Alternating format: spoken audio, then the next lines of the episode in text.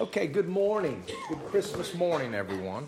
It is a blessing to stand in the pulpit and to share God's Word with you on Christmas morning. I've been a lot of places all over the world, and my wife and I were reminiscing yesterday about some lonely Christmases that we spent in other countries and different things. And I've had the privilege of preaching on Christmas Day in the streets in Kathmandu. When we used to live in Nepal, the Nepalis like to celebrate Christmas not so much with trees and gifts and all that, but they purposely use it as an opportunity, a day, to go out into the streets and to share the good news of Jesus Christ in a country that is 75% Hindu and about 24% Buddhist and less than 1% Muslim and even less than that Christian. So they spend Christmas Day witnessing in the streets. I remember going out and we'd see little families out there just handing out tracts on street corners.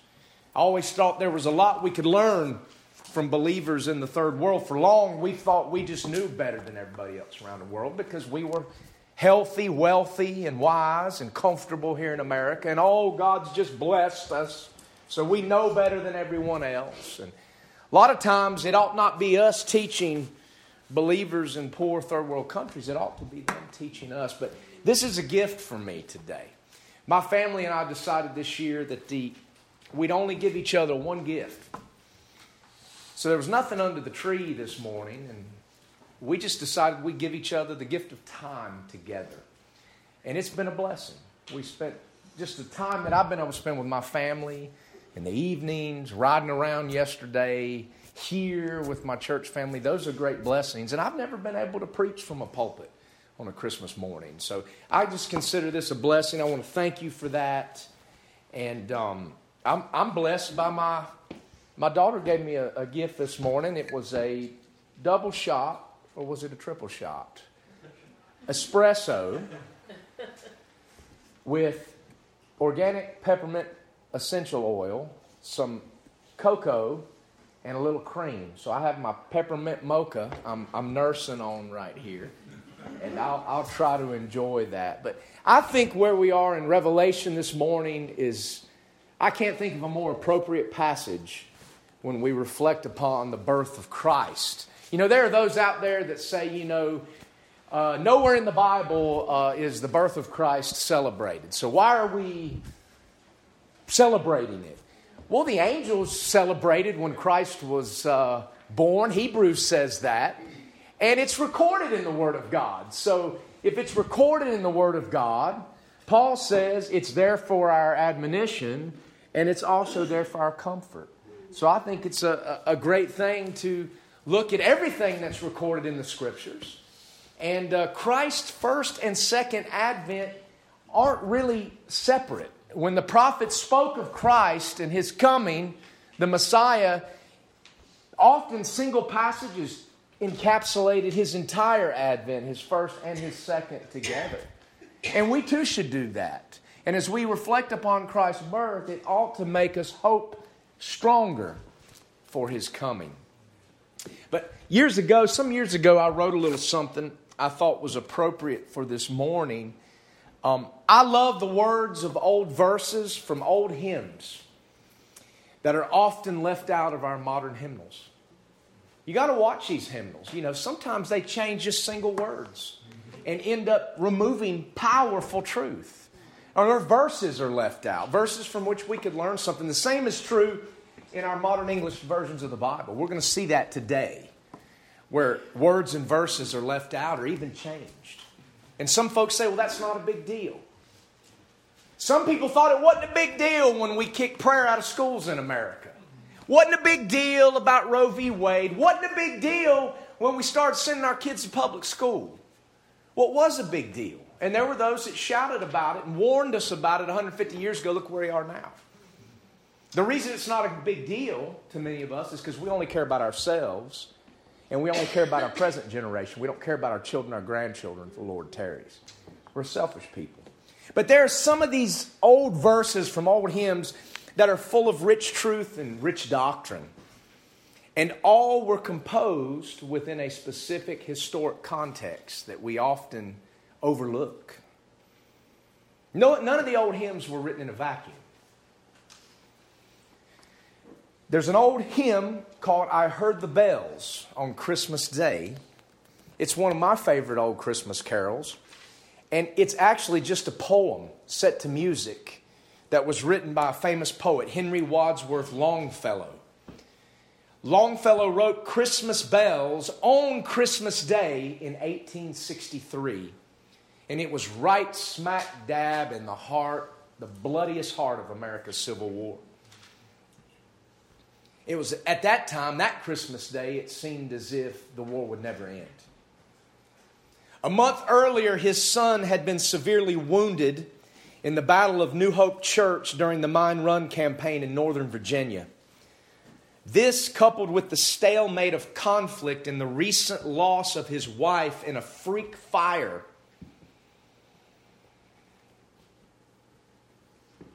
a terrible accident in which she had accidentally set fire to her own dress and was engulfed in flames. That's what inspired this poem, those events. You know, his wife Fanny died the next day, and he himself tried to put the fire out, and in doing so, burned his face and his hands very badly. To hide his facial scars, he eventually grew that white beard that gave him the sage look for which he is often remembered. Of course, you may be familiar with the hymn's opening stanza and some of what immediately follows. I heard the bells on Christmas Day, their old familiar carols play, and wild and sweet the words repeat of peace on earth, goodwill to men.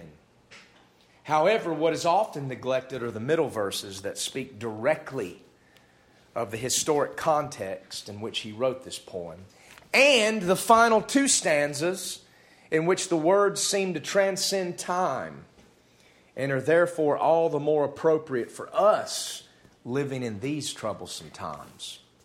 And in despair I bowed my head, there is no peace on earth, I said, for hate is strong that mocks the song of peace on earth, goodwill to men. Then pealed the bells more loud and deep, God is not dead, nor doth he sleep. The wrong shall fail, the right prevail, with peace on earth, goodwill to men. The wrong will be made right, my friends.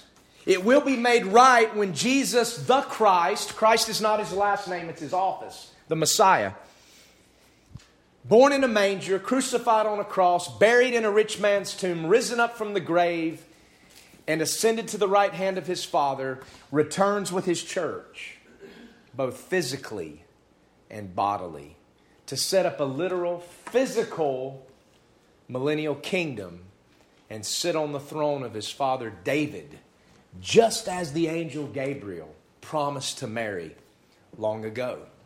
Therefore, another verse from an old Christmas carol. Good Christian men rejoice with heart and soul and voice. Now ye need not fear the grave. Jesus Christ was born to save. Cause you one and cause you all to gain his everlasting hall. Christ was born to save. Christ was born to save. So I hope that's a blessing to you. I like reading some old stuff sometimes. I like to write stuff down. So I trust the Lord use it. I want to get into Revelation 22 again today. And I think verse 16 is so appropriate to this day in which we remember our Lord's birth. But I didn't quite get through the Bible's last exhortation last week, so I want to look very briefly at verses 14 and 15 of the last chapter of the Bible. Remember, we're looking at last in the Bible, the last book, its last chapter. And we're reflecting back on the Bible's first. So we started with the Bible's last exhortation. We went back and looked at its first exhortation in the spirit of the law of the first mention in Scripture. And the end of this exhortation, we got down through verses 13. The exhortation is introduced in verse 6, and the Bible's final exhortation is given in verses 7 through 15. But I want to look briefly at verses 14 and 15. Blessed are they that do his commandments, that they may have right to the tree of life and may enter in through the gates of the city. For without, that is, without the city, the millennial New Jerusalem, the future home of the bride that we talked about in detail. For without are dogs and sorcerers and whoremongers and murderers and idolaters and whosoever loveth and maketh a lie. Blessed are they that what? Do his commandments. Now be very careful, my friends, because some of these supposedly innocent, no big deal, modern translations of our Bible in English, just morally neutral works of men that just want the Bible to be easier for you to understand. Be very careful, because they don't say what our Bible says here. Our Bible says here, blessed are they that do his commandments. But be very careful if your Bible says, blessed are they that wash their robes.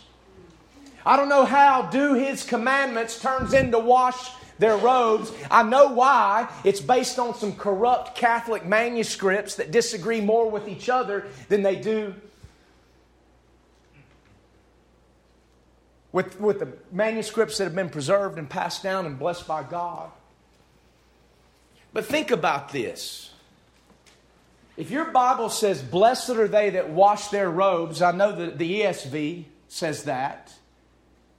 Ask yourself, how does that make any sense in view of what Jesus has said in Revelation already about the robes of the saints? How does it make any sense in view of what Jesus says to Laodicea? He counsels Laodicea to buy of him gold tried in the fire, that thou mayest be rich, and clothe thyself with white raiment.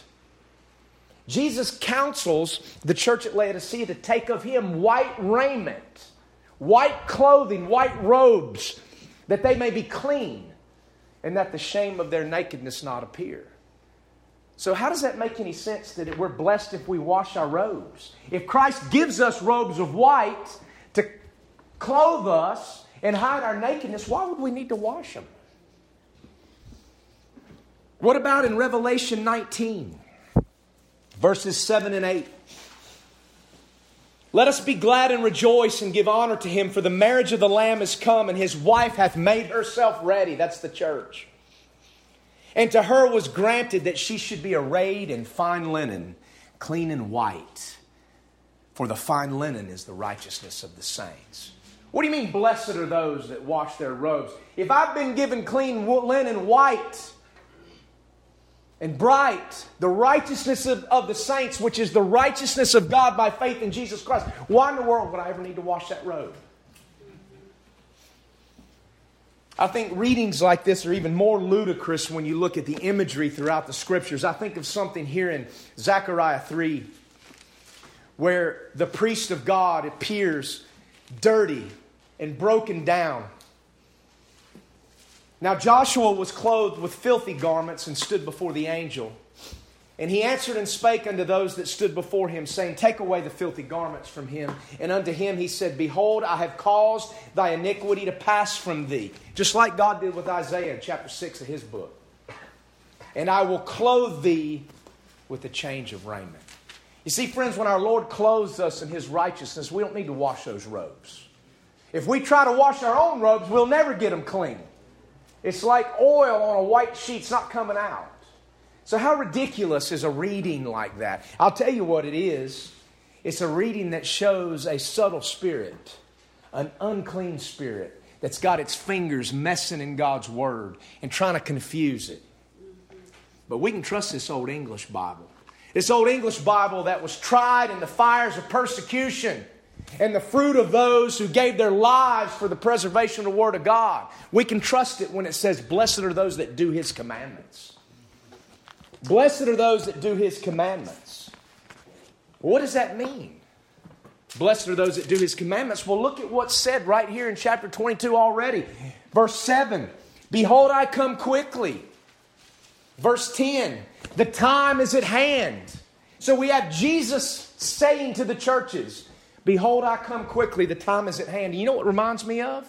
It reminds me of the very first time Christ Jesus, in his earthly public preaching ministry, opened his mouth on the street and preached his very first sermon.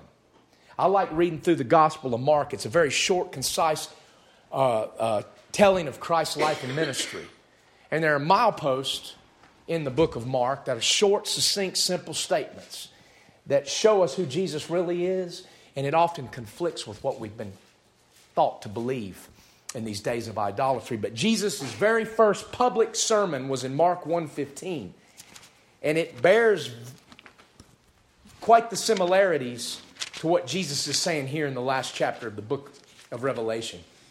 Mark 1:15, I call this the first milepost in the book of Mark that reveals very clearly who Jesus is.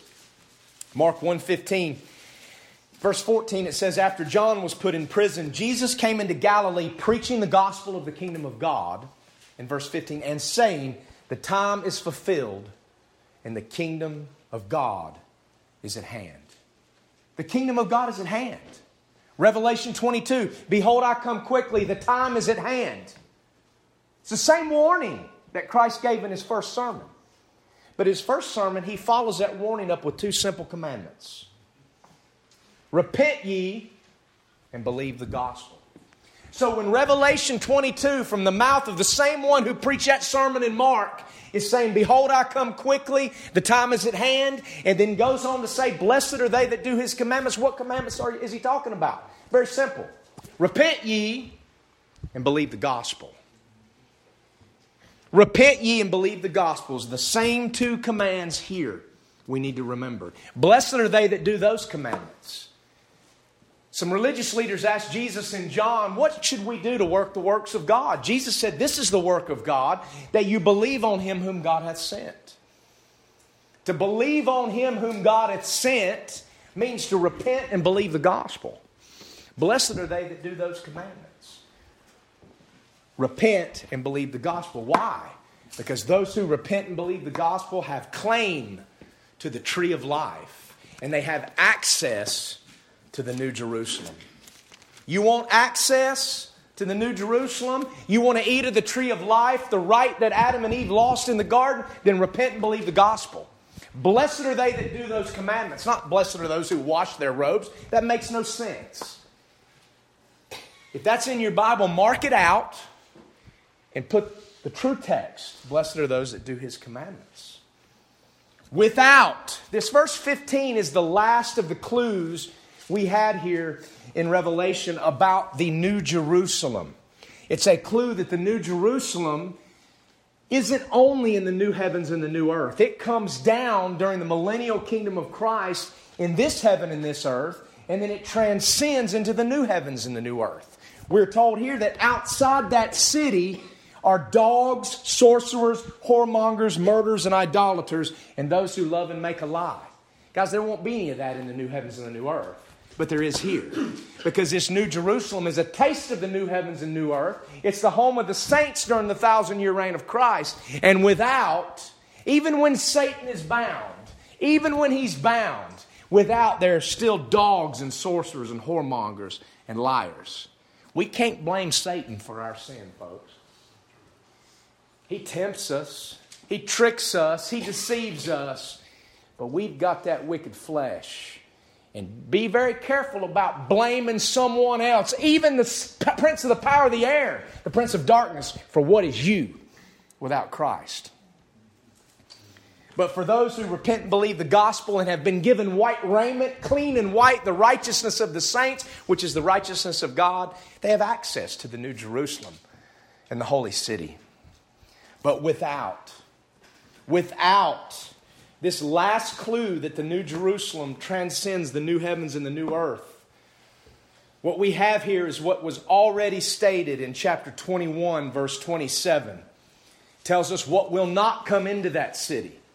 What will not come into that city is anything that defiles or works abomination or makes a lie. Only those who are written in the Lamb's Book of Life. Back when I preached on that some time ago, let me see if I can find it here. Well, I had it marked, and now my notes are all over the place. Here's a great truth we can see here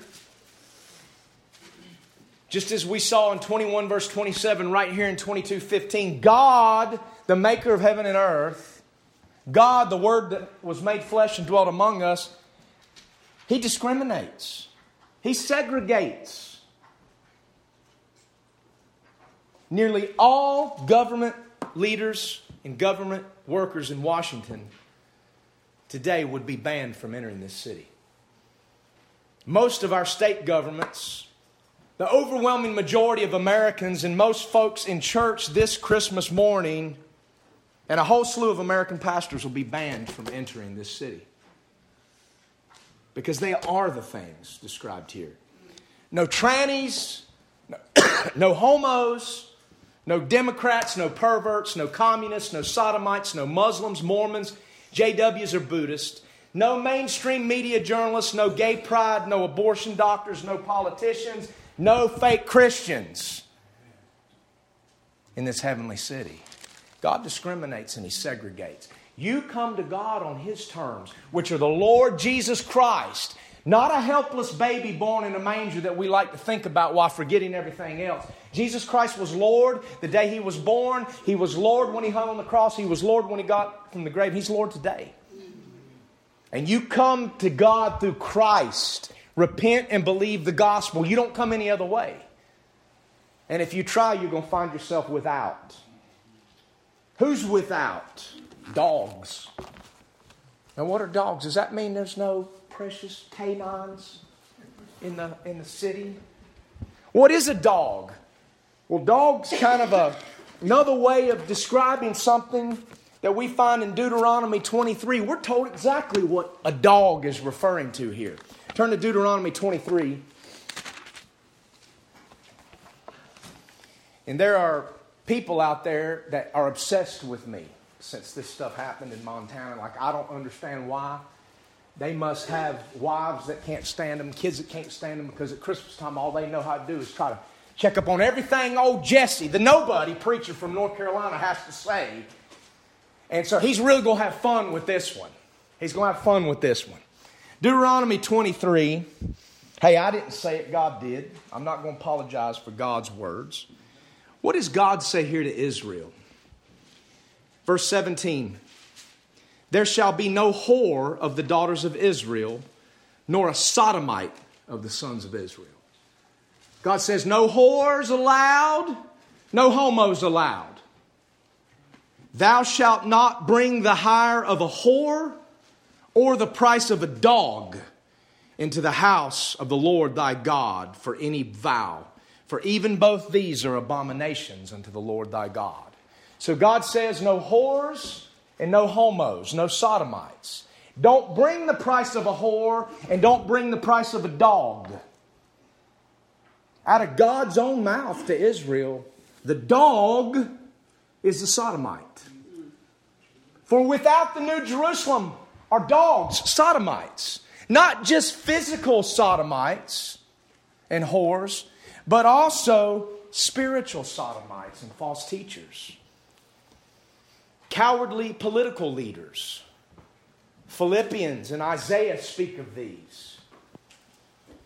Worldly political leaders, effeminate preachers.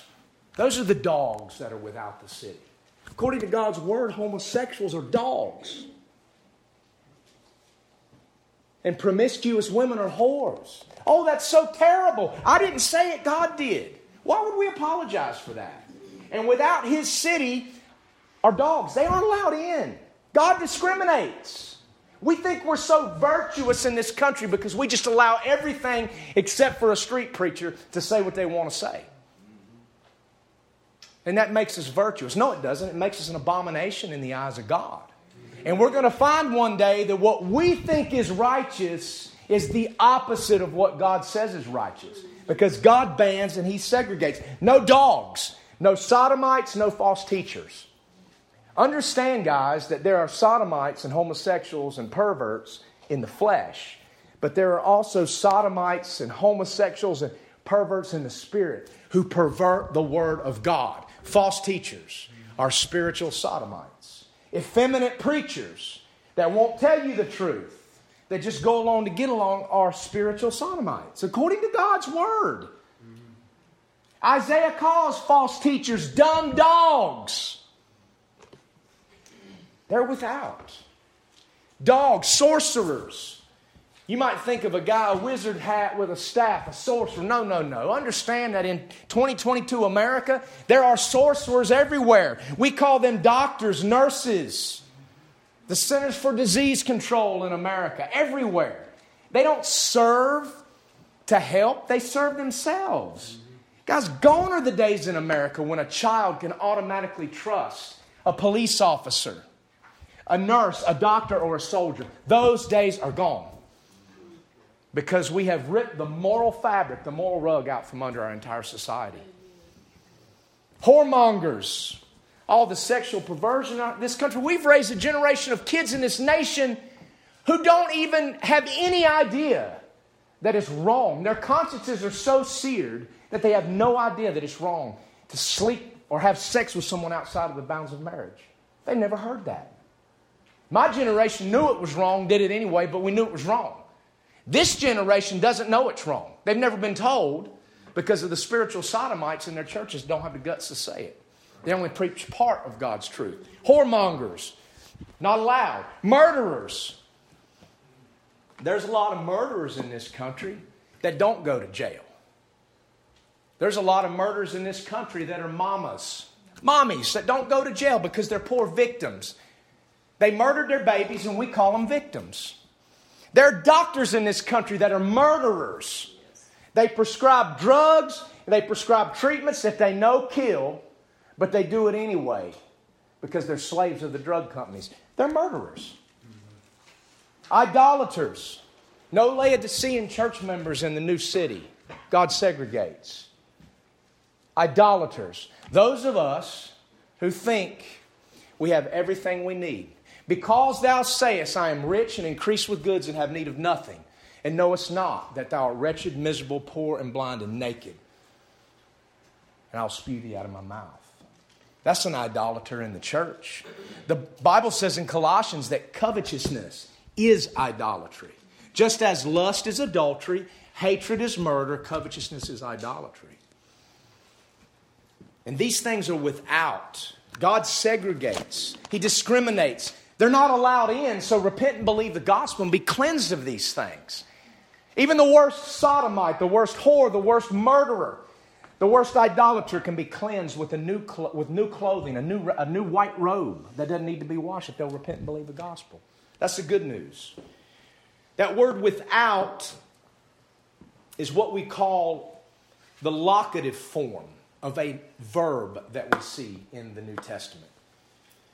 It's a verb that is used to describe the casting out of demons. When we read about a demon being cast out, that's the verb there in the original language. And right here, that word without is very strong. It means in no wise, like it says in chapter 21, 27, no way is that stuff coming in. That's kind of an interesting verb to cast out when we think about poor little precious, meek Jesus, meek and mild, never would say a cross word, just a little old baby in the manger. We don't like to think about the king that's coming, who wages war in righteousness. But this verb form of what we see here in verse 15, we can find in Mark chapter 5, verse 40. It sheds a little light on who Christ is and who he was in his ministry. It's another, what I call a milepost in Mark.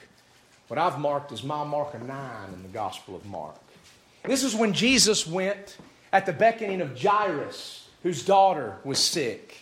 And when he came to the home of Jairus, those that had gathered were mourning because the daughter had died. And Jesus came into the house. Jairus was a ruler of a synagogue. And he saw those that were weeping and wailing. And it says that when he went into them, he's like, what are you people crying for? This damsel's not dead. She's just sleeping. And it says they laughed him to scorn. So these sad people who were weeping suddenly started laughing. Laughed him to scorn. And when he had put them all out. I love that verb. That's the same verb that's used when it's talk about casting out demons. Same locative form we see there in Revelation 22:15. When Jesus had put them all out, he then took the father and the mother of the girl, and they went in to where she was laying, and he said, "Talitha, arise." And she got up.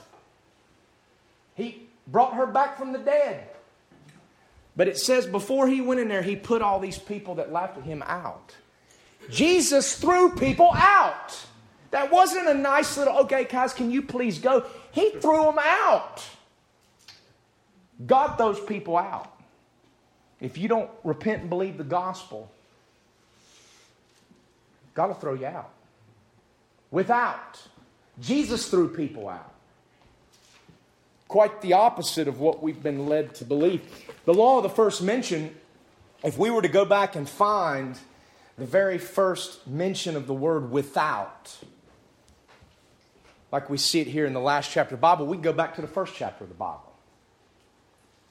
In the beginning, God created the heavens and the earth, and the earth was without form and void. And it talks about the Spirit of God hovering on the face of the deep. You see, the earth in its very beginning was without form and void. That word in Hebrew, that phrase, tohu vabohu, without form and void. Without form is the first time we see the word without in our English Bible. And when we consider that, we need to consider that God is the agent of order out of chaos.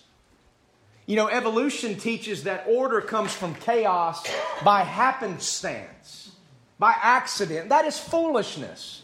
God is the author of order from chaos, and He is the barrier between order and chaos. It's God who stood, the Spirit of God who stood as the barrier between order and chaos. And out of chaos, without form and void, He brought order. And He saw that everything was good. If He's the barrier between order and chaos, He also is the one who bans chaos from order. And He enforces that ban. And that's what we see here. God enforces the ban between order and chaos, and that's why without the city are dogs and false teachers and sodomites and whoremongers and sorcerers and idolaters. And yet, the same God who bans also grants access. Ephesians 2:18, for through Him, that is Jesus, the babe born in a manger, we have access by one Spirit into the Father. That's good news for the whoremongers, and the sodomites, and the idolaters, and the covetous, and the liars. That's good news. That was good news for me when I was these things, if not with my hands in my heart. By Jesus Christ is access. I am the way, the truth, and the life. No man cometh to the Father but by me, Jesus said, and effectively throwing all of man's opinions and religions in a garbage can. And then He proved it when He got up from the grave. Not only is God the one who bans and also grants access, He's a furious storm. He has His way in the whirlwind. And the clouds are the dust of His feet, and yet He's also shelter from that storm. The Lord is good, a stronghold in the day of trouble. Nahum 1:7, and He knoweth them that trust in Him. Revelation 22:15 ought to be sobering, not for just dogs and sorcerers and whoremongers, murderers and idolaters, but the last one listed there. Whosoever loveth and maketh a lie. America is full of those today who love and make lies, not just on the left of the political aisle, but also on the right. Not just Democrats, but also Republicans. A lot of people in churches this morning love and make lies. That man who attacked us without provocation in Madison County, Montana, he loves lies and he loves to make them. That old wicked sheriff's department, they love to lie and make lies. Folks such as that have no access to God's kingdom. They better repent and believe the gospel. This brings us to really what I want to focus on today, the next verse. In Revelation 22, 6 through 15, we have the Bible's very last exhortation. In Revelation 22, 16 and 17, we have the Bible's very last invitation. Today, I'm only going to look at verse 16. Verse 16, we don't really have a good word in English to describe it. If verse 17 is the invitation itself, which we will look at next time, and we'll go and look back at the Bible's first invitation. Verse 17 is the invitation itself. Verse 16 is what we would call in Spanish the invitador, or in French the inviter. We don't have a good word in English. We might say host, but it's the one who makes the invitation. It's the inviter. It's the invitador in Spanish. That's verse 16. We have the one who makes the invitation. No good single word in English to describe it. And then we have the invitation itself. Today, let's look at the invitador. For he's the one we celebrate this day. The invitador. Verse 16, guys, those are red letters. These are Jesus' words. Now, I believe the entire Bible is Jesus' words, and we don't necessarily need to elevate one over the other. They all are one. But we really ought to pay attention to this because most people think the red letters are only found in Matthew, Mark, Luke, and John. It's not true. You can find them in Acts chapter 1. You can find them in one of Paul's epistles when Jesus appeared to him and told him very specifically. And you find it here in Revelation. These are red letters. I, Jesus, the same one who was born in a manger, have sent mine angel to testify unto you these things in the churches. I am the root and the offspring of David and the bright and morning star. I, Jesus, this is Jesus speaking, have sent my angel to testify unto you. And guys, this is where you might get confused in a modern English translation. I can't stand hearing this excuse, and a lot of times this excuse for not reading that good old King James Bible is rooted in ignorance. And I'm not, I understand. I used to think this way. Well, I don't understand all those these and thous. Well, if you understood what thee and thou meant versus you and ye, you might find that it's easier to understand the Scriptures because there's a fallacy with modern English that you don't see in the other languages of the world. I'm privileged to know and speak multiple languages and to be able to read some. And these other languages have these features. If I want to distinguish between you, one person, Brother Daniel, and you, everyone sitting here, I use different words or different endings to the word. So there's no doubt whether I'm talking to a single person or a whole room of people. In modern English, you could mean one person, two people, or everybody in this room. And the context is what we have to use to try to figure it out. Not so in that good old King James Bible. If you see a T word, thee or thou, thee is the subject, or I'm sorry, thou is the subject, thee is the object. The T words are singular. It refers, the audience is one person. If you see a Y word, ye, subject, you, object, it's more than one person. It's plural. So right here, Jesus sent his angels not to testify to John. You is not John here. It's plural. It's to the saints, to the churches. This book wasn't to John. This is to the saints, to the churches, to us. You is plural.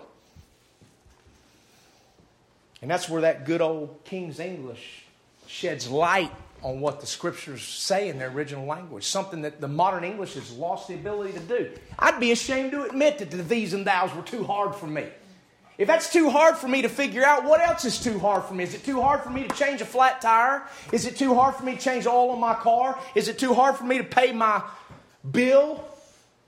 My water bill, is it too hard for me to live and survive if, God forbid, my internet gets cut off? I mean, man, the things we say are too hard for us. We ought to be ashamed. There's an interesting passage in Luke that highlights this you, ye versus thee and thou. Turn to Luke 21. This is an important truth that we lose if we don't understand these things. In a modern English Bible, you wouldn't know who exactly Jesus was talking to. Luke 21, 31, 32. This is right before Peter denies Christ.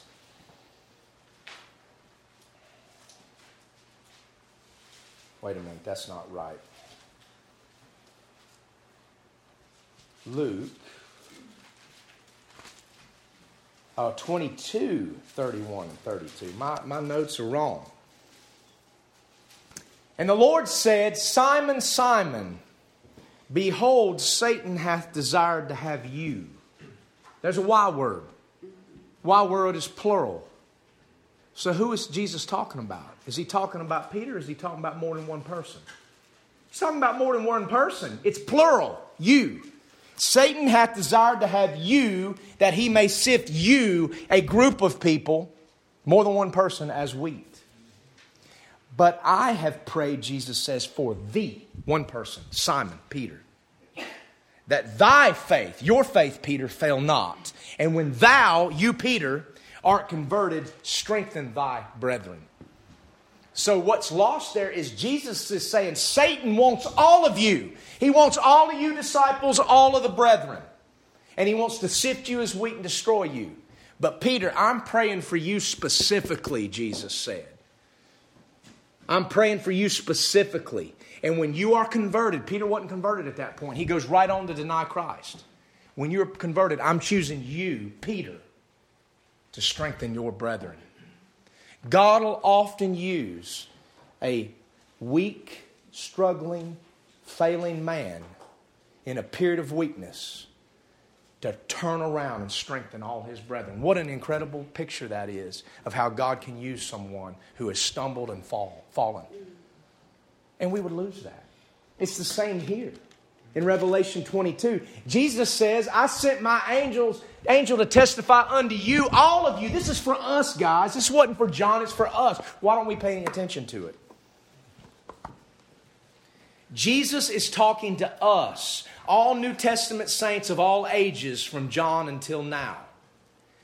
I have sent mine angel to testify unto you, all of us, these things. What are these things? These things are Revelation chapter 1 through 22. Everything that's in this book was sent to us. These things in the churches. Could it be any more clear than that?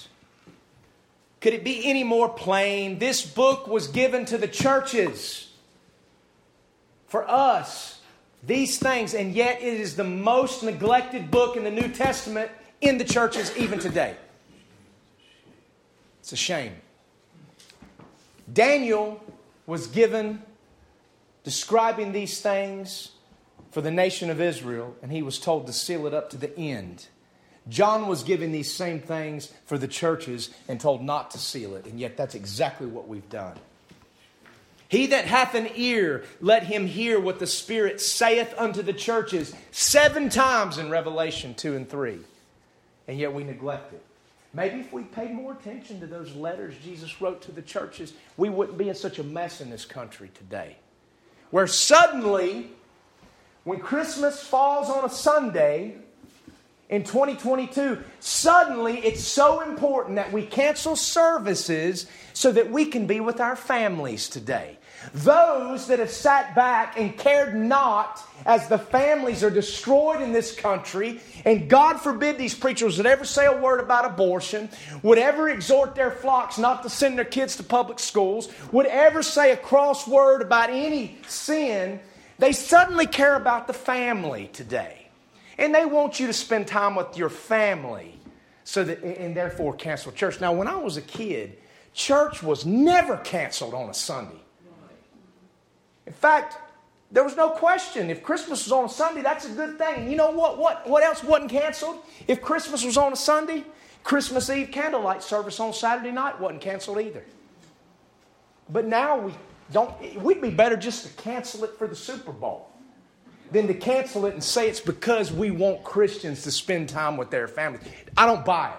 Don't give me that garbage. You don't care about the family. Because most of these preachers saying that today have sat back and watched our families destroyed in this culture and don't say a word about it. It's damnable. But we've neglected these things, and that's why we're in this position where it's virtuous to not gather together and worship the Lord when Christmas falls on the Lord's Day. That's considered virtuous today. We haven't listened to these things. I, Jesus, have sent mine angel to testify unto you these things in the churches. Who is this Jesus? We're not going to have lunch here today. You've got a nice, long, beautiful day to spend with your families this afternoon. So indulge me here for a moment. This is Christmas. Let's ask about this Jesus, because this ties right into the birth narrative of Christ. Who is Jesus? I, Jesus says, am the root and the offspring of David. That's talking about his first advent. The very thing we celebrate today. What we celebrate today is not a helpless little baby in a manger and then we leave him there because we're comfortable with that. We're just not comfortable with what comes after. What we celebrate today and should celebrate every day of the year is that the Jesus we serve is the root and offspring of David. His first advent. And the last part of the verse, the bright and morning star. That's talking about his second advent. Right there we have the first and the second advent spoken of as one. Jesus says, I'm the root and offspring of David. What does that mean? The word root in Hebrew, sheresh, it's the same, it's a word that appears in that famous chapter in the Old Testament that describes in detail the millennial kingdom of Christ, Isaiah chapter 11, where we learn about the sevenfold Spirit of God that's possessed fully by Jesus Christ, the Holy Spirit. And we learn about life in the millennial kingdom. We're told that a root, a sheresh, of Jesse shall stand. A root of Jesse. A root of Jesse is also a root of David because Jesse was the father of David. A root of Jesse will one day stand. That word means the root, the bottom, the very lowest stratum. Below. Underlying. And then you have your famous millennial kingdom passage. The word root in the New Testament Greek, it's a word pronounced ritza. I shouldn't pronounce Greek from the pulpit or Hebrew. An old preaching professor of mine used to say, he was a good man, sound teacher and theologian. He's with the Lord now. I should probably not do that. You won't remember it anyway. But we see this same word in the New Testament in the parable of the sower. The seed that fell on stony ground had no root, and therefore it withered away. Paul talks about the root. The promise made to Abraham in Romans 11. If the root is holy, the foundation, so are the branches. When he warns Gentiles about being high-minded or heady because of the Jews' rejection of their Messiah. And says that one day they'll be grafted back in because the root, the promise, the unalterable, unconditional promise made to Abraham is secure. It's the same word that Paul warns us about in 1 Timothy 6:10. For the love of money is the root of all evil. It doesn't say the love of money was the root of all evil. It certainly doesn't say the love of money is a root of all kinds of evil, like modern Bibles say. It says the love of money is the root of all evil. Now, the love of money may not have been the root of all evil in Old Testament times. It may not have been in the founding of this country, but it is today. And Paul, in the previous two chapters, sets the context about what's happening or what's coming in the latter times. Guys, in the latter times, the love of money is the root of all evil. And it's the root of every single evil in this country today. Love of money. Love of money is what compelled those wicked thugs with a badge who knew the concept that we would just walk 5,000 miles and then just randomly attack some guy in the presence of my children. They knew that was ludicrous, but love of money compelled them to figure out a way to arrest these folks. Because ultimately, when someone gets arrested in this country, whether it's just or unjust, and pays a bail, and goes to jail, and spends a few nights buying stuff on their account, there are people who make money. Counties make money. And that money goes into the pockets of thugs with a badge. The love of money is the root of all evil. It is. That same word, root, that we see here. Jesus is the root of David. Just like the love of money is the root of all evil. Just like the promise to Abraham is the root of Israel and the church. Jesus is the root of David. What does this mean? Very simple. We're told in Psalm 110 verse 1. Psalm 110 is quoted at least 6 times in the New Testament. These passages are quoted not just by Jesus, but by Peter at Pentecost. At least 6 times in the New Testament, it is repeated what we're told here in Psalm 110 verse 1. I'm going to tell you this. What is said here in Psalm 110 verse 1, and I'm going to say it this Christmas morning, it ought to give the United Nations, it ought to give the U.S. government, it ought to give the Madison County, Montana Sheriff's Department a feeling of mortal terror when we consider this. Our wicked country ought to be in a state of mortal terror. Because all these wicked entities are one day going to lick the dust. Psalm 72. They're going to kiss the feet. Psalm 2. Of a military dictator. Who is a Zionist. A Zionist military dictator. Who rules on a throne in Jerusalem on Mount Zion. Psalm 2. What does Psalm 110:1 say? The Lord said unto my Lord, sit thou at my right hand. Until I make thine enemies thy footstool. And then it goes on to say that this Lord of David, who also is his son, this Messiah, verse 6, will judge among the heathen. He shall fill the places with the dead bodies. That ought to put these wicked entities that think they know everything and they want to take authority. Caesar wants authority in God's house. This ought to put them in a state of terror. Because one day, David's Lord is going to fill places with dead bodies. I used to have a bumper sticker on my RV as we traveled around the country preaching the gospel. Jesus Christ is coming back soon, and boy, is he angry. It's true. You read Revelation. Psalm 110:1, the Lord said unto my Lord. What does it mean that Jesus is the root of David? It means that he's David's Lord. David understood that the Messiah was his Lord. That's why Jesus questioned the Pharisees, who do you say the Messiah is? Well, he's David's son. Jesus said, well, how can he be David's son if David says he's his Lord? The fact is, he's both David's Lord and his son because the Messiah is both God and man. What does it mean that Jesus Christ is the root of David? It means that Christ the Messiah is David's Lord and head, from whom he had his being, and by whom he was supported or sustained. Christ is the root of David. Jesus the Messiah is God. Amen. Baby Jesus in the manger was God in human flesh. David's Lord. And even David knew that. And yet, he's also the offspring of David. I, Jesus, am the root and the offspring of David. The Messiah was also David's descendant.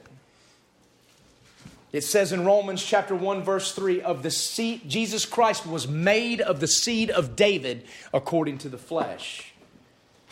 He is the seed of David as God promised to David. Legally, via the line of Joseph, we see that genealogy in Matthew chapter 1. And genetically, via the line of Mary, the virgin, who gave birth to Christ, and seen in the genealogy of Luke chapter 3. Now, back in 2016, here, I preached a 5-part series on the advent of Christ. And in the third of those messages, I talked about days of small things. And in the fourth of that 5-part series, the message was called Every Family Apart.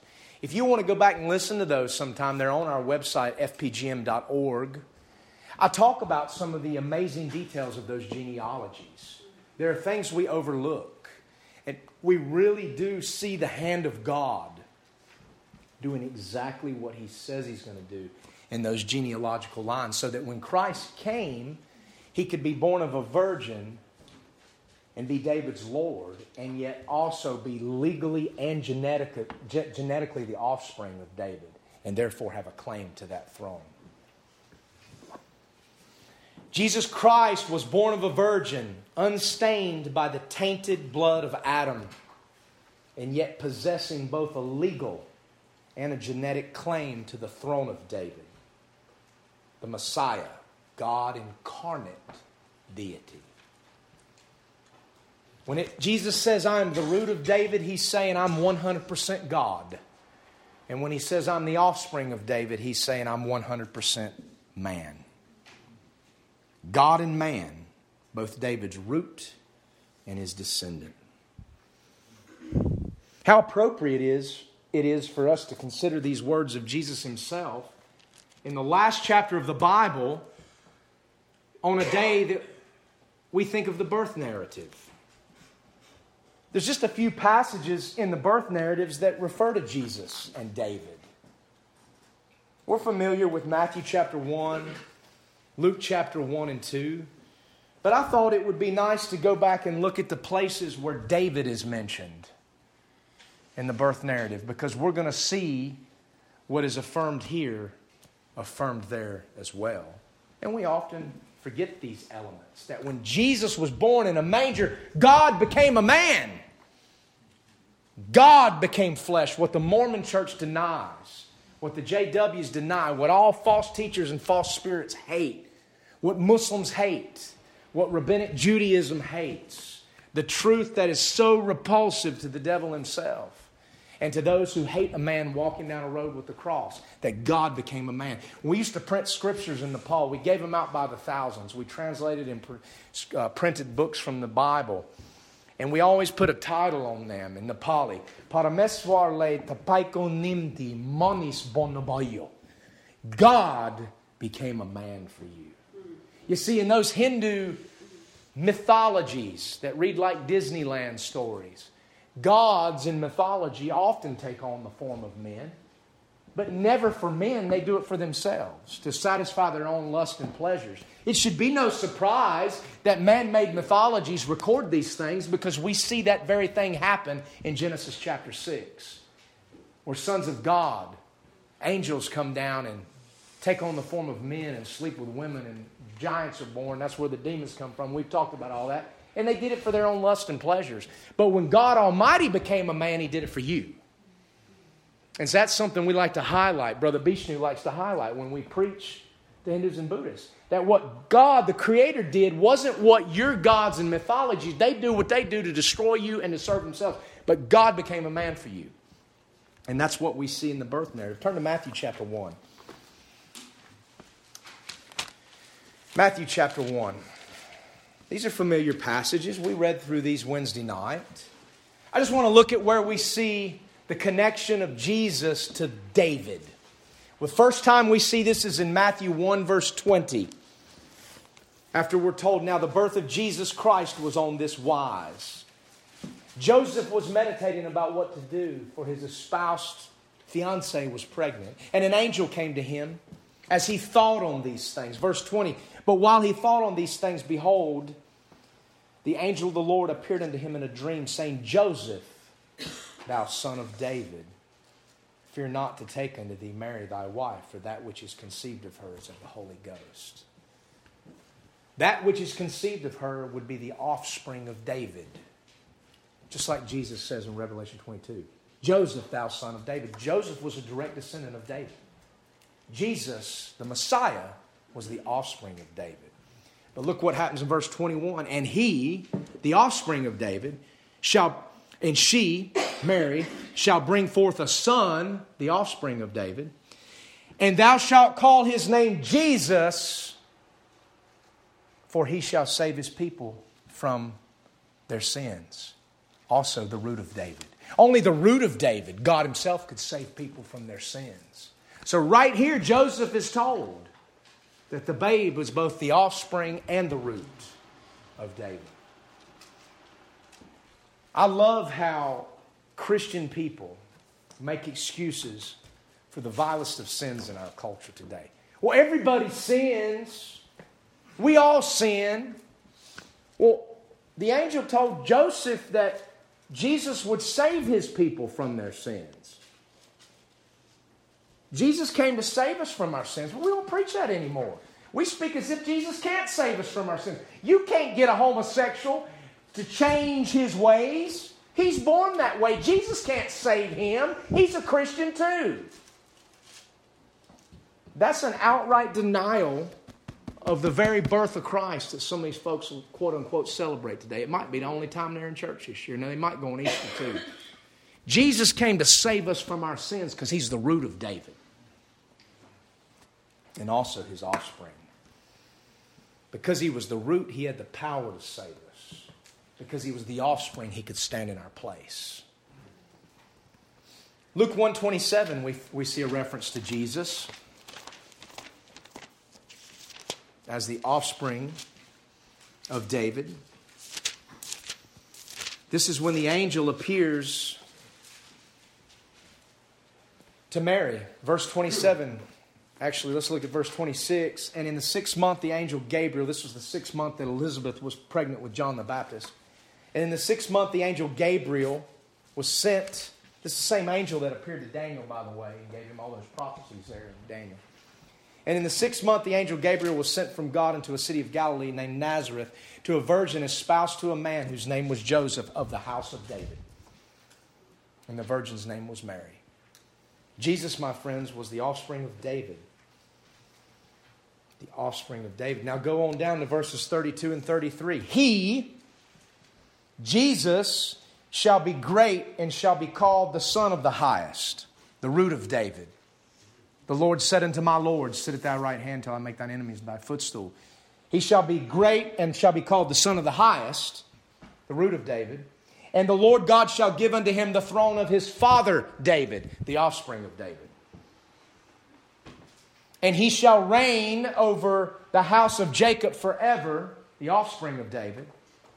And of his kingdom there shall be no end, the root of David. It's interesting that when Mary is told these things that are hard to conceive, in some ways much harder to conceive than what Zacharias was told earlier in that chapter, look at what she says in verse 38. She doesn't say, Lord, how can it be? I'm old. Like Zacharias did, how can this be? And Mary said, behold the handmaid of the Lord, be it unto me according to thy word. That's what we need to learn from Mary. She heard God, she believed him, just like Abraham, didn't question it. Be it unto me according to thy word. What a powerful statement there. Immediate obedience. We talked about this out of Revelation 10:8 back on May 3rd, 2015. The name of the message in this study was immediate obedience. That's what John did when he was told to take the book out of the angel's hand and eat it. Something sounded crazy. John immediately went and do it. That's how we ought to be. Be it unto me, Lord, according to thy word. Luke 1:67 through 79 is an interesting passage. It's really more of a prophecy of the second advent, but it comes from Zacharias' mouth. Now, Zacharias questioned God when the angel came and told him about the birth of John. And because he questioned God, God said, this is going to be a sign to you because you didn't believe me. You're not going to be able to speak. I'm going to make you dumb. And so Zacharias lost his ability to speak. But as we continue to read and we see that Elizabeth gave birth, they wanted to find out, well, what do you want to name him? And the relatives and the friends were like, well, name him after his father, Zacharias. And she wanted to name him John, and they're like, well, nobody in your family's named this. Jews didn't name people that weren't in their family. And so they were like, well, let's ask his father. And Zacharias couldn't speak, and so he wrote down, his name is John. And the moment he confess that on paper, his mouth opened. The moment he demonstrated his faith, his mouth opened. That's kind of an amazing thing there for us to consider. His mouth was opened immediately and his tongue loosed. And what's the first thing he did? He spake, verse 64, and praised God. And then we hear what he said. Verse 67, and his father Zacharias was filled with the Holy Ghost and prophesied, saying, blessed be the Lord God of Israel, for he hath visited and redeemed his people. and hath raised up a horn of salvation for us in the house of his servant David. He's not talking about John. He's not praising God for John. Somehow Zacharias and Elizabeth were connected to the house of David, but they were Levites. He's talking about the Messiah. He's talking about what had been told to Mary. God has raised up a horn of salvation for us in the house of his servant David. A horn of salvation, the root of David. The house of David, the offspring of David. As he spake by the mouth of his holy prophets, which has been since the world began. Christmas morning is what had been foretold numerous times. That we should be saved from our enemies and from the hand of all that hate us, to perform the mercy promised to our fathers, and to remember his holy covenant, the oath which he sware to our father Abraham, that he would grant unto us that we, being delivered out of the hand of our enemies, might serve him without fear.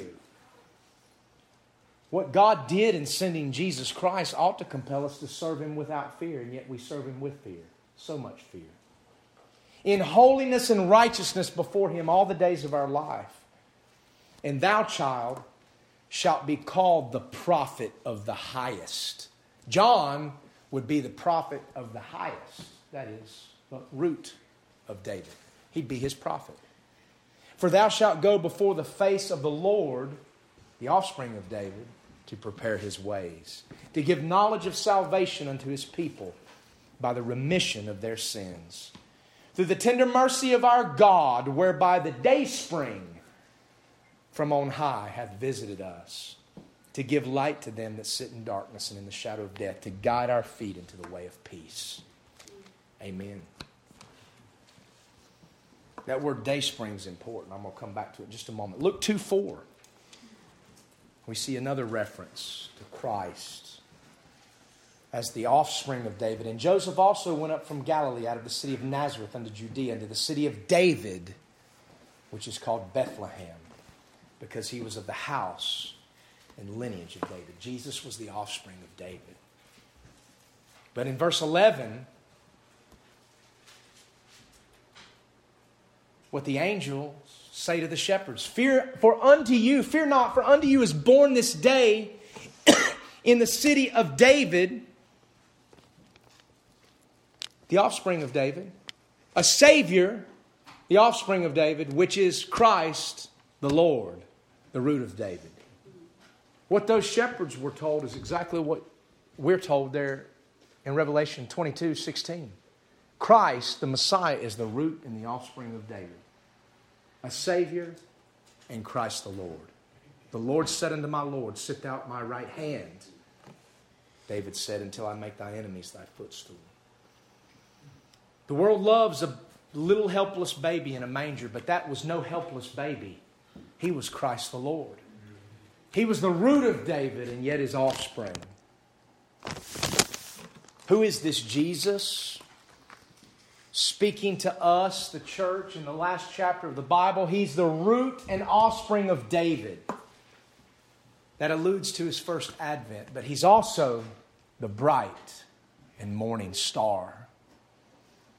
That alludes to his second advent, the very thing we read about here in Revelation 22. The very thing that Zacharias in his praise looked forward to as well. A horn of salvation.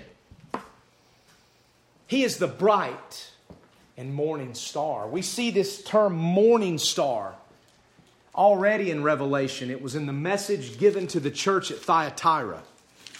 And this message to Thyatira tells us exactly what this title of Christ is referring to. He tells them, but that which ye have already, hold fast till I come, the unrepentant church. He's talking to the remnant. And he that overcometh and keepeth my works unto the end, to him will I give power over the nations. And he, that is the remnant, shall rule them with a rod of iron. As the vessels of a potter shall they be broken to shivers, even as I, Christ, received of my Father. And I will give him the morning star. I am the root and offspring of David, the bright and morning star. That title, morning star, is used of the Messiah in regard to his millennial reign, his coming physical, literal reign over the kings of this earth as a military dictator. And his saints will rule and reign with him. His saints receive the morning star. He is the morning star, the millennial king. We see another term for him that is similar in 2 Peter 1:9. It's the day star. Christ is also called the day star. It's not the same exact word there. And Peter tells us what this title refers to. 2 Peter 1:19. We also, Peter and John, James and John, they heard God testify from heaven that Christ was the Messiah. They heard it at the Mount of Transfiguration. But Peter said, we have even a more sure word of testimony than that. We have a more sure word of prophecy. This book is more sure than even Peter's eyewitness testimony. We have also a more sure word of prophecy, whereunto ye do well that ye take heed. Exactly what Jesus is telling us in Revelation 22:16-17. Well, the last exhortation of the Bible, the first part of that chapter. As unto a light that shineth in a dark place until the day dawn and the day star arise in your hearts. And then he goes on to say that no prophecy of the Scripture is of any private interpretation, for the prophecy came not in old time by the will of man, but holy men of God spake as they were moved by the Holy Ghost. We can trust his testimony. But Christ is referred to here as a day star that arises in our hearts. The morning star references his future millennial reign. Day star is his role as our indwelling Savior who reigns inside the body of the believer, in his heart. So that day star in our heart who lives and reigns within those of us who have repented and believed upon Christ will one day be the morning star that rules over the world in righteousness from the throne of David, both David's root and his offspring. And then there's another term, the day spring. This is more of a reference to when the sun starts to come up in the east, when you begin to see the day spring, you begin to see the light across the horizon. The day is springing forth. The day spring, which was spoken of by Zacharias, is a reference to the Messiah's birth. So when you hear morning star, his millennial reign, day star, his indwelling, the heart of the believer, day spring, his birth. His first advent was the day spring. His second advent is the Son of Righteousness, which arises with healing in his wings. It's one morning. We think, it's separated by all these many years, but not to God. A day in the eyes of the Lord is like 1,000 years. It's the day spring to the dawn. When I think of that word day spring that Zacharias uses here in Luke chapter 1, I think about a great prophecy that the wise men knew about. They knew about this prophecy, and they knew what to look for. And they knew Daniel's prophecy of the 70 weeks. They knew the time was coming. Daniel had been in Babylon and prophesied these things. But of all people who make this prophecy, it's a prophet who preached God's word and then went to hell because he didn't believe God's word. There are people that preach truth, and by that truth they themselves are condemned because they don't believe it. And yet God's truth is preached by them and it affects people and brings them to Christ. Balaam is a classic example of that. A Bible-preaching preacher who wasn't a Bible-believing preacher, and he went to hell. But he prophesies about the coming of Messiah. I shall see him, but not now. I shall behold him, but not nigh. There shall come a star out of Jacob. His first coming. A star out of Jacob, the day spring. And a scepter shall arise out of Israel. His second coming, the morning star. And he shall smite the corners of Moab and destroy all the children of Sheth. Christ is our morning star. He's our day star, and he's our day spring. And he's all of these things because he is who he says he is, the root and the offspring of David. Now, I want to end with this. This is a little bit of a sidestep from the Messiah to the anti-Messiah. We talked about blessed are those that do his commandments versus blessed are those that wash his robes. We're forced to consider something where the word morning star is concerned, because Satan not only tries to usurp Christ's authority, he wants to usurp these very titles for himself. And he uses pawns who think they are doing us a great favor by giving us a translation we can more easily understand. He uses them to do his work. Turn to Isaiah 14, verse 12. In a great prophecy that describes not only Antichrist, but the one, the prince of Babylon, but the king of Babylon that indwells him. We are told in verse 12, how art thou fallen from heaven, O Lucifer, son of the morning? How art thou cut down to the ground, which did weaken the nations? This word Lucifer here means light bearer. In Hebrew, the word is hayel. It means one who bears light. Lucifer is the Latin translation of light bearer, which should be no surprise, because the devil, we're told in 2 Corinthians 11, verse 4, appears as an angel of light. So that word Lucifer is a Latin title that means light bearer. O Lucifer, son of the morning.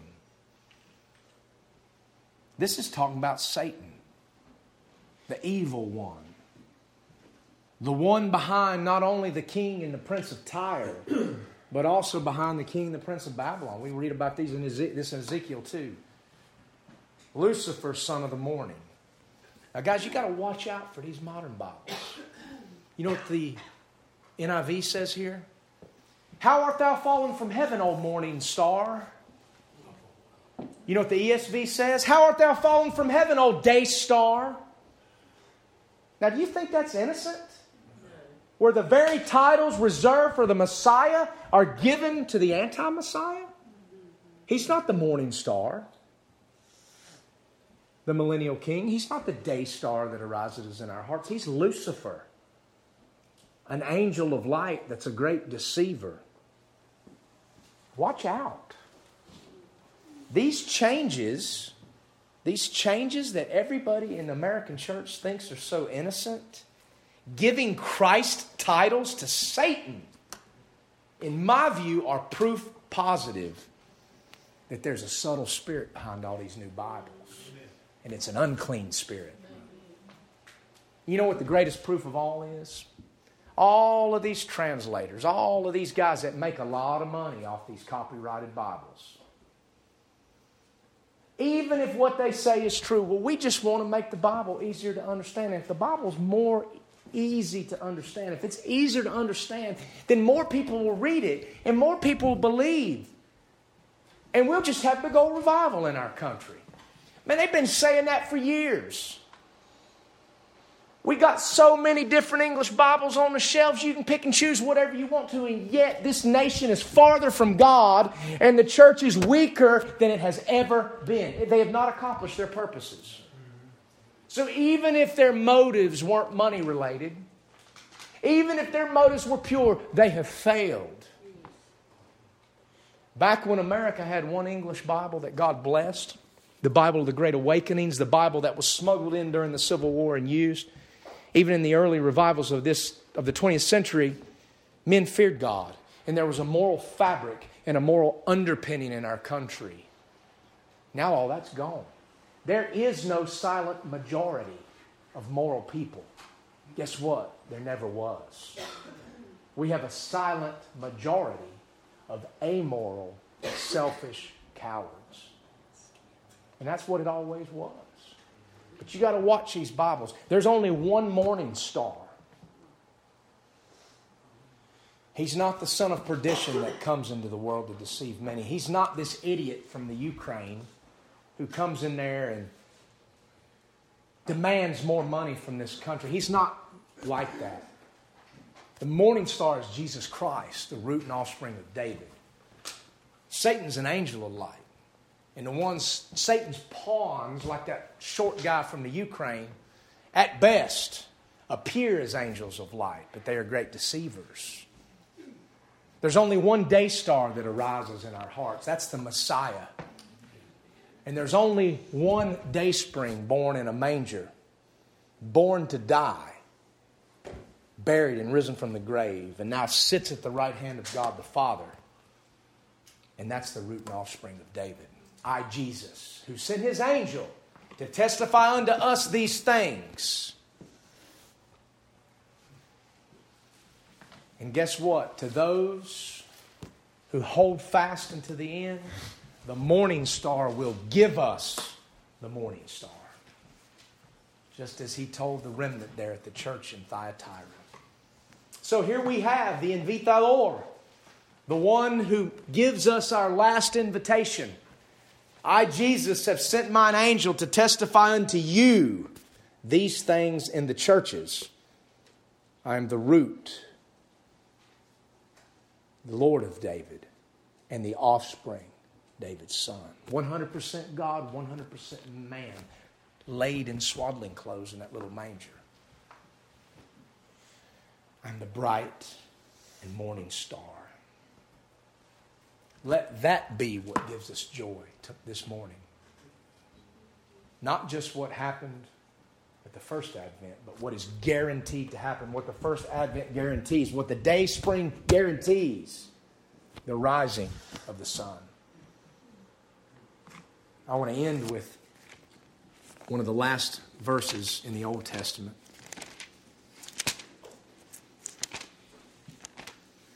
The ending of the Old Testament is quite different than the very end of the New Testament. We're going to look at that.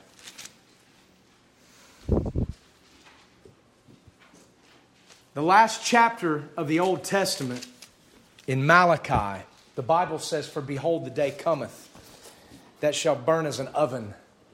There's a day coming for this country that'll burn as an oven. "And all the proud, yea, and all that do wickedly shall be stubble. And the day that cometh shall burn them up." That old wicked fake president in Washington who gave a little Christmas address yesterday wouldn't even mention the name of Jesus. Didn't even mention his name. Refused to mention his name. The day's coming that's going to burn him up. Probably sooner rather than later. And I'm not talking about a nuke from Vladimir Putin. I'm talking about the fire of God on this nation, what fell on Sodom. That day's coming if they won't repent. "Saith the Lord of hosts, that it shall neither leave them root nor branch." The very things guaranteed to the Messiah. The root and the branches won't leave them anything. "But unto you," all of us, not one person, "unto you that fear my name," God says, in the midst of all of this, "shall the Son of Righteousness arise with healing in his wings, and ye shall go forth and grow up as calves in the stall."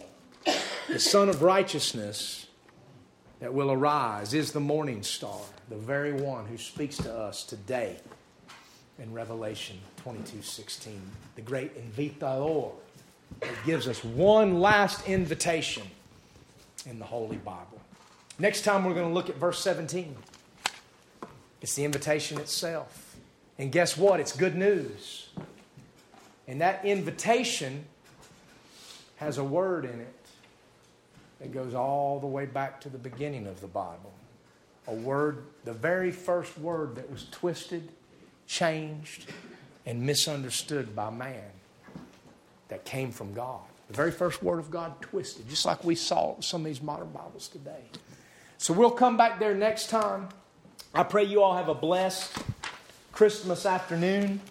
Remember, it's not just the offspring of David, the baby in a manger that we celebrate. It's the Lord of David. It's the root of David. It's the king that's coming. And that's not something we should just think about one day out of a year. It really ought to be something that compels us every single day of the year. Let's pray. Father, we praise you and we worship you this morning for the root and the offspring of David. Lord, you did exactly what your word said you were going to do.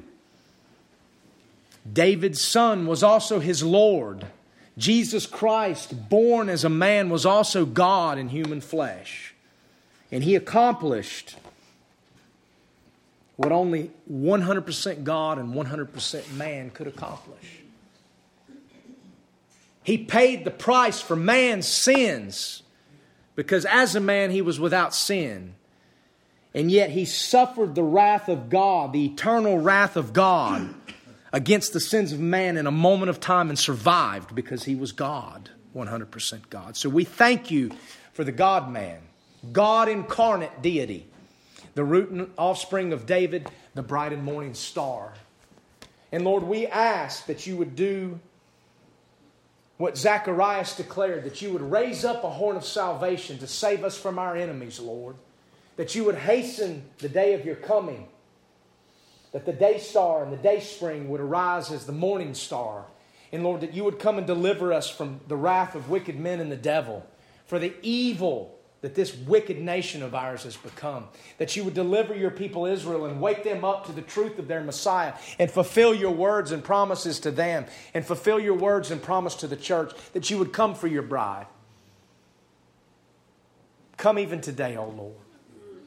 May we look for you to come in the clouds. We worship you. We praise you.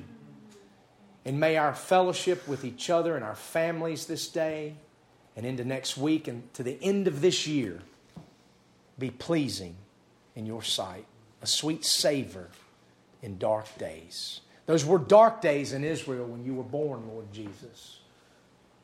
And yet even the poorest celebrated and rejoiced, because you had raised up a horn of salvation. May we do the same and not fear men and fear wicked, evil politicians and thugs with badges and liars and false teachers. But may we fear God. We ask these things in Jesus' name. Amen.